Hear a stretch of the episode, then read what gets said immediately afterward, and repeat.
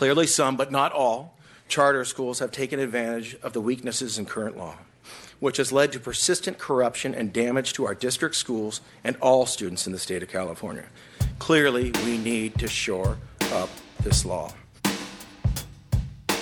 That was Assemblyman Patrick O'Donnell at a hearing in Sacramento this week, arguing in favor of some pretty severe restrictions on charter school growth in California.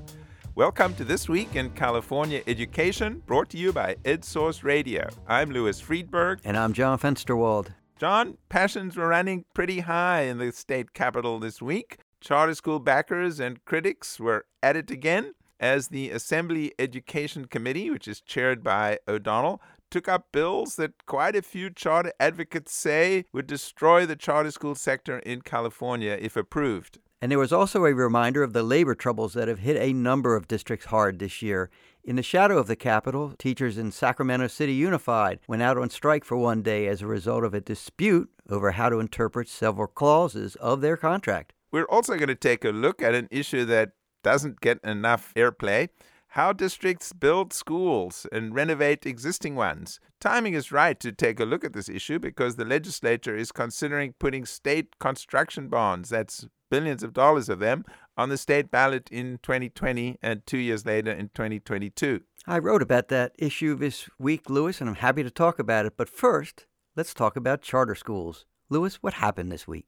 Well, John, I hate to start talking about bills because it's often not the most exciting thing to talk about.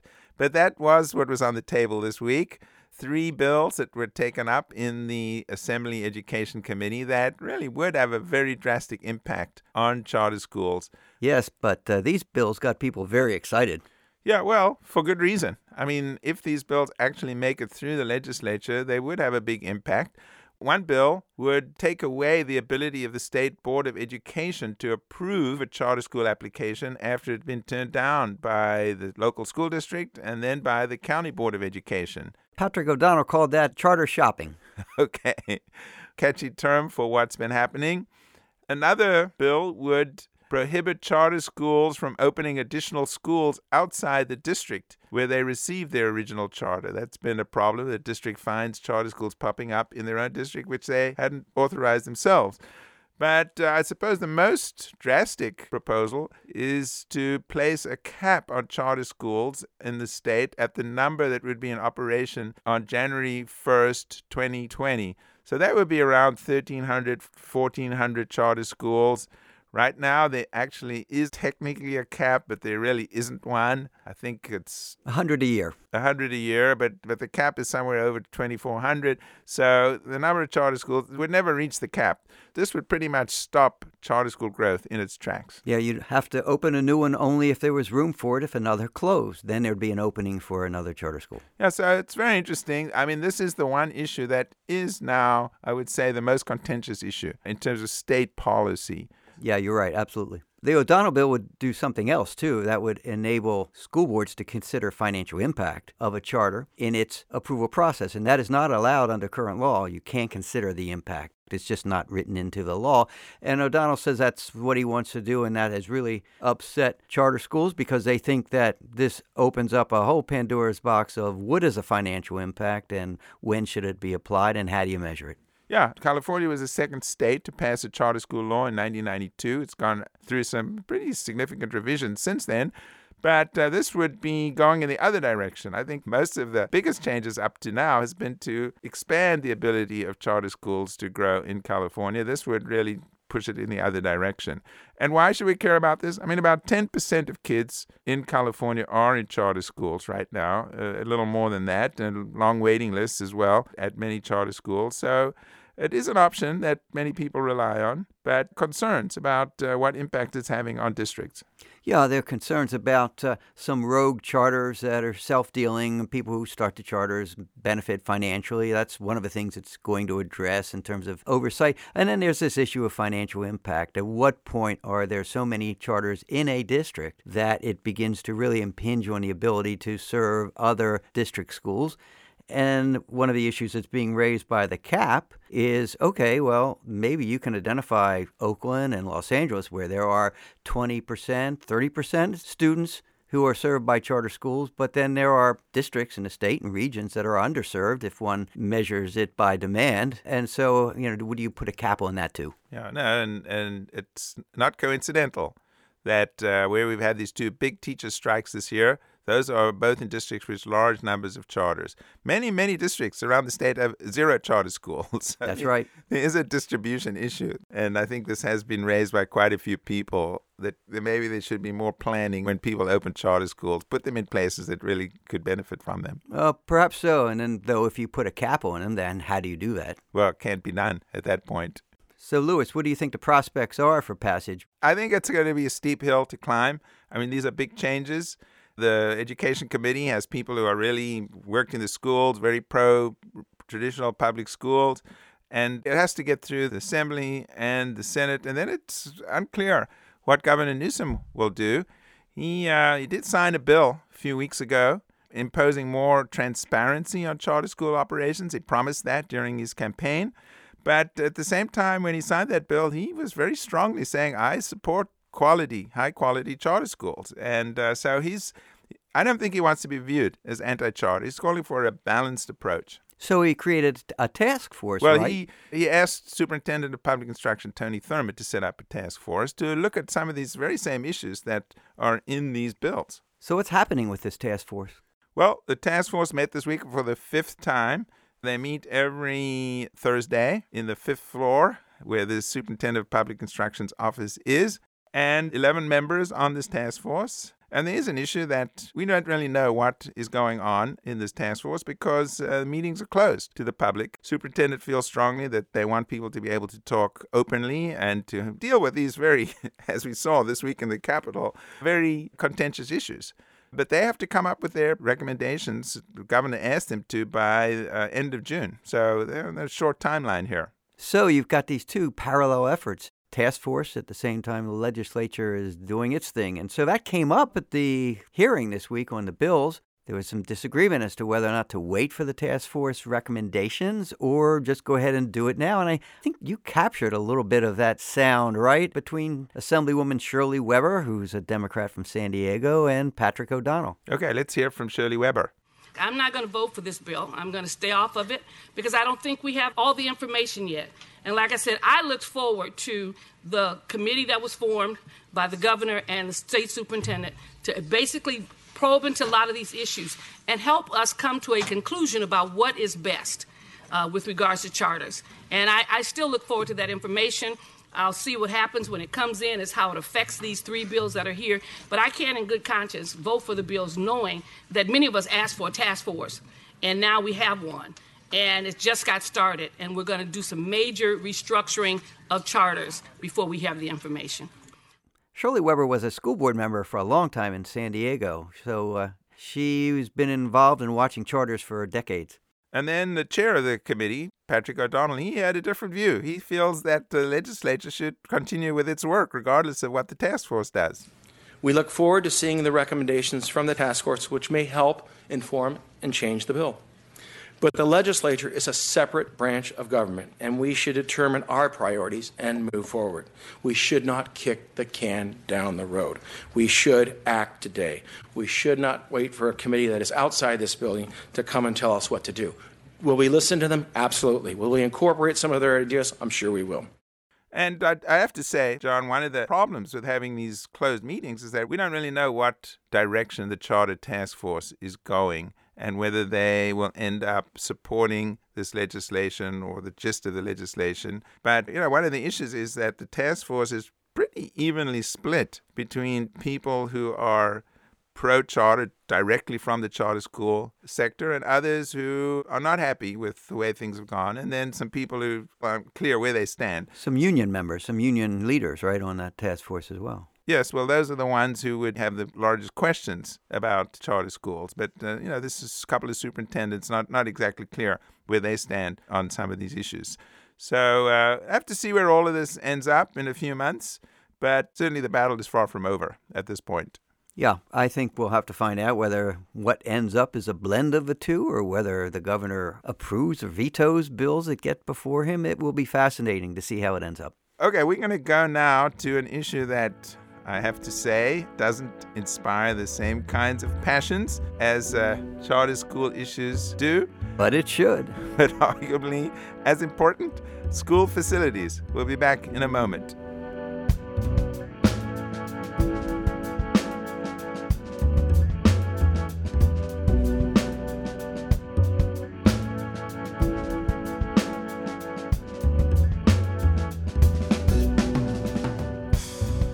After plowing the way through the charter school bills and all the testimony for and against, the Assembly Education Committee also took a vote on placing two school construction bonds on the statewide ballot, one in 2020 and the next in 2022. Now, one of the key issues in this whole field is how these monies should be allocated, particularly for modernizing and updating school facilities. Some advocates for more equitable funding say the current formula needs to be changed to provide more state funding for districts with small tax bases like Fresno and Stockton.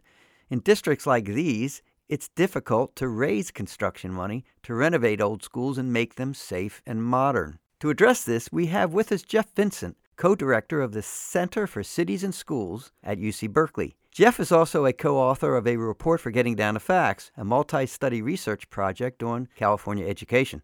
So, Jeff, there's movement now for new state bonds for schools. Didn't we just pass one three years ago? Why do we need more? Well, the reality is that there's a lot of need across the state to upgrade older school facilities, as well as, in some cases, build new school facilities to accommodate enrollment growth. The last state bond was in 2016 but prior to that, there hadn't been one for 10 years. And so state money had run out, and there's a lot of need on the ground. And so local districts have been passing local bonds to fund their school facility needs over those years. And as the state money ran out, the state bond in 2016 funded some of those projects that were in the pipeline as well as some new projects. But the reality is, lots of facility needs on the ground in schools across the state. But how much of a need really is there? I mean, what are we talking about? Are schools, old buildings falling apart, new buildings, seismic upgrades? I mean, where is the problem? I would say all of those things. All of that? I mean, one of the things that we don't know in California is actually that answer to that question. We don't have a statewide inventory of all the school facilities. We don't know what all their ages are or what all their conditions are certainly individual school districts have some of this knowledge um, and know it, but at a statewide level, we don't totally know. Well, one thing we know is that in the early 2000s, there was a lot of student growth and there was a lot of money for new construction. Now it's pretty stable or it's even declining a little bit. So there's really a need for a lot of upgrading and renovation. In fact, that's what you spent a lot of, of your paper looking at. Tell us about the current formula for distributing the money for renovation and modernization and, and why it's inequitable. So, the state funds school construction and modernization, as they call it, basically new construction or upgrading old facilities. And the modernization grants are awarded to school districts that have qualifying projects. And that is if a classroom is 25 years old or older and hasn't had state modernization funds in that time, it qualifies to get those funds the state shares the cost of that modernization with local districts. And that state local match is 60 40, 60% from the state, 40% from local districts. The local districts have to raise their own money, and that they do that by floating their own bonds. Is that how they do it? That's primarily how they do that. They do it through passing local general obligation bonds. They can also get developer fees, and a couple of other smaller pots of money are potentially available to them depending on their circumstances. But the vast majority of those funds come from local general now obligation. That's a pretty bonds. big chunk, 40%. I was going to say that's a good deal. 60%. What's the problem? yeah. Disagreeing again, John, on fundamental issues. Well, in new construction, the state local match is 50 50. So it's straight down the middle of state funds and local funds. But on modernization, it was changed. Used to actually be 80 20 uh, years and years ago, and now it's 60 40. So what's the problem? Why is that inequitable? Everybody gets the same percentage, right? Yeah. So in our study, we took a comprehensive look at all the school facility funding over the last 20 years, and we asked who got what. And what we found was that on the modernization side of things, there was real strong inequity in terms of who got state money and who raised local dollars. And what that means is that districts with lower property values and more low income kids tended to get a lot less money for their facilities. Which means they didn't have the money to put up the money to get the match. Is that what we're saying? In many cases, yes. But are there other uh, issues there that these school districts that may not have the kind of robust central office administration to kind of put in the proposal? Isn't it pretty complicated to apply for these bond monies? It's And- not the and to easiest thing float- in the world. And to float the funds themselves. Yeah, no, it's a it's a very um, long term and complicated process for school districts to raise those dollars locally. It's not a simple thing to put a local bond on the ballot and then to get that passed. Although California voters across the state have been very supportive over the years, but it's also a process to apply for state funds, and not all districts do. Most of them do, but not all of them. Well, that's uh, in many cases the smaller districts that don't have the staff. But the other problem or challenge is it's it's first come first serve, right? Yeah, the state's program by and large is first come, first serve. So if I apply today and you apply tomorrow, you're in line right behind me, assuming nobody else got in between us.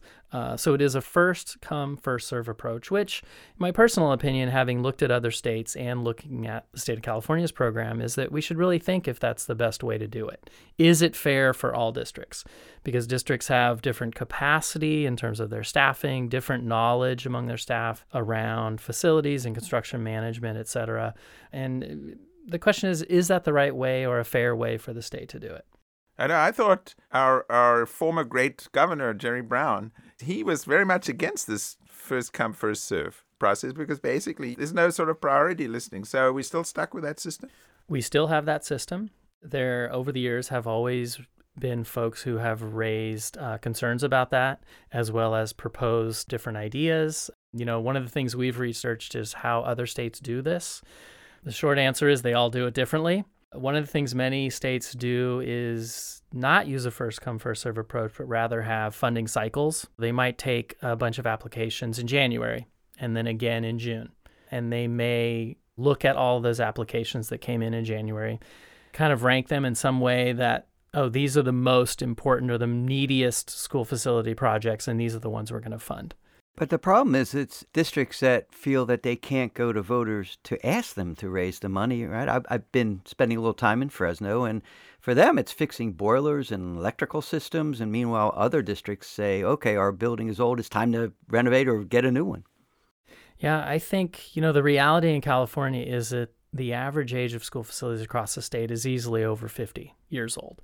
And as anyone who owns a building knows, you can't not do the needed repairs over time or you're going to have a lot of problems. And so, you know, school buildings, particularly at middle and high school level, are very technical buildings. They have a lot of functions, mechanical systems, et cetera, you know, not to mention the new technologies that need to be added to them. And so there's a lot of kind of annual and sort of every couple of year refurbishments and upgrades that really need to to happen. And so I think that's one thing that you know many people on the street may not think about or realize uh, that you know these buildings need continual investment. Uh, thankfully, there's been a lot of support across the state. We're speaking with Jeff Vincent, co director of the Center for Cities and Schools at UC Berkeley. So, Jeff, what's the solution? How would you fix it?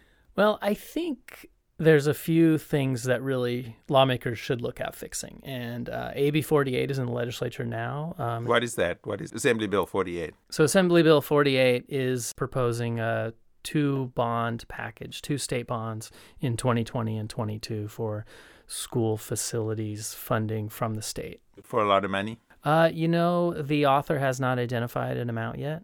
We're in the multi billion dollar range. Yeah, the state's bonds tend to be in the seven to ten billion dollar range. So, what happens now, Jeff? Do you see any chance that the formula will be changed um, for 2020 or 2022? What, what, what's needed to make some changes? I'm optimistic that the time is right for a conversation around change. You know, there's a bill in the legislature right now, Assembly Bill 48, proposing uh, new statewide bonds. Remains to be seen the details of that and how much it will be. But now that we have 20 years of evidence of the state's strong participation in school facilities funding, and as we showed in our Getting Down to Facts study, you know, a lot of good was done from that, building new schools, modernizing thousands of schools, but there's lots of needs out there.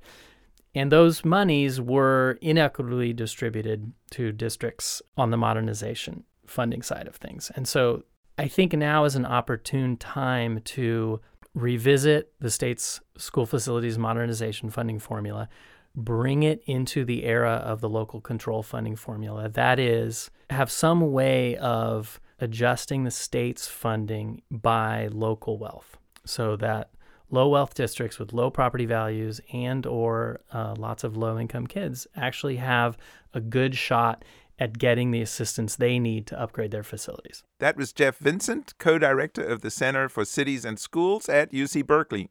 You know, school facilities funding is a bit complex, and as we mentioned before, not enough people know how it works. And I wrote about it this week, and I really would encourage folks to look at that and understand the inequities in that formula because it seems that it shouldn't happen, right? Everybody gets the same match, whether you're small or big. But the impact of that formula and the inability of poor districts to raise money for their schools is really significant.